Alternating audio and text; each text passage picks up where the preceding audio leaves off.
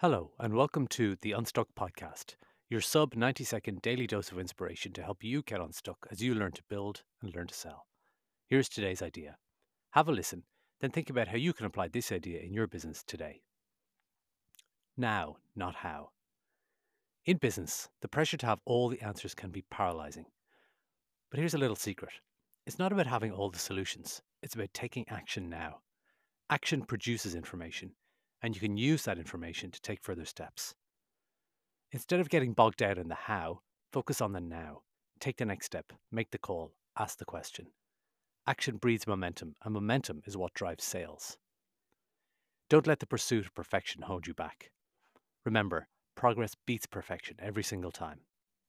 So start now and let the how figure itself out along the way. So, how can you choose now, not how, today?